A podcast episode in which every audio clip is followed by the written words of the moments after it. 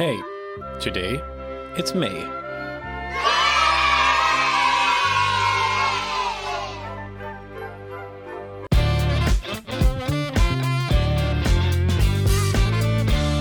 Added on one day, OneDrive and SharePoint adjusting version retention for PST files.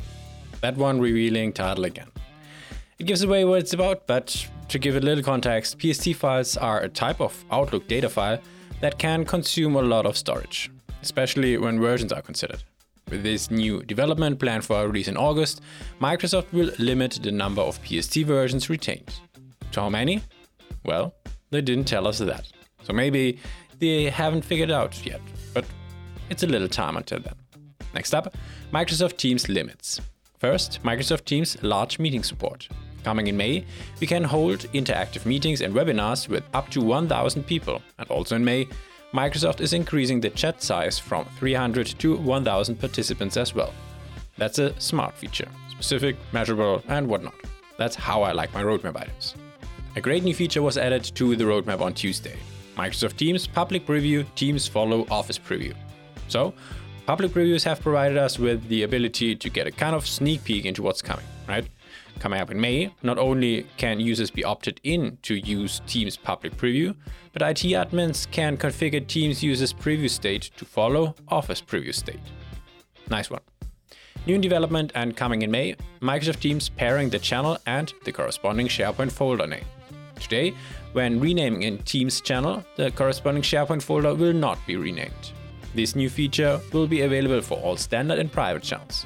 For standard channels, the corresponding folder in SharePoint will be renamed, and for private channels, the corresponding site name and the folder in SharePoint will be renamed. I think this is great, and actually my feature of the week. Added this week and already rolling out, Microsoft Teams' new managed tag experience. What are tags? Some of you might ask. Well, tags to teams let us quickly reach a group of people without having to add mention or type out everyone. With this new enhancement, tags can now be managed as a tab and we can receive notifications for tag membership changes or search for tags in Teams. In addition, and very useful in my opinion, tags will also get a description field so we can add more details to a tag. Since Thursday new on the roadmap, PowerPoint Modern Comments for Enterprise.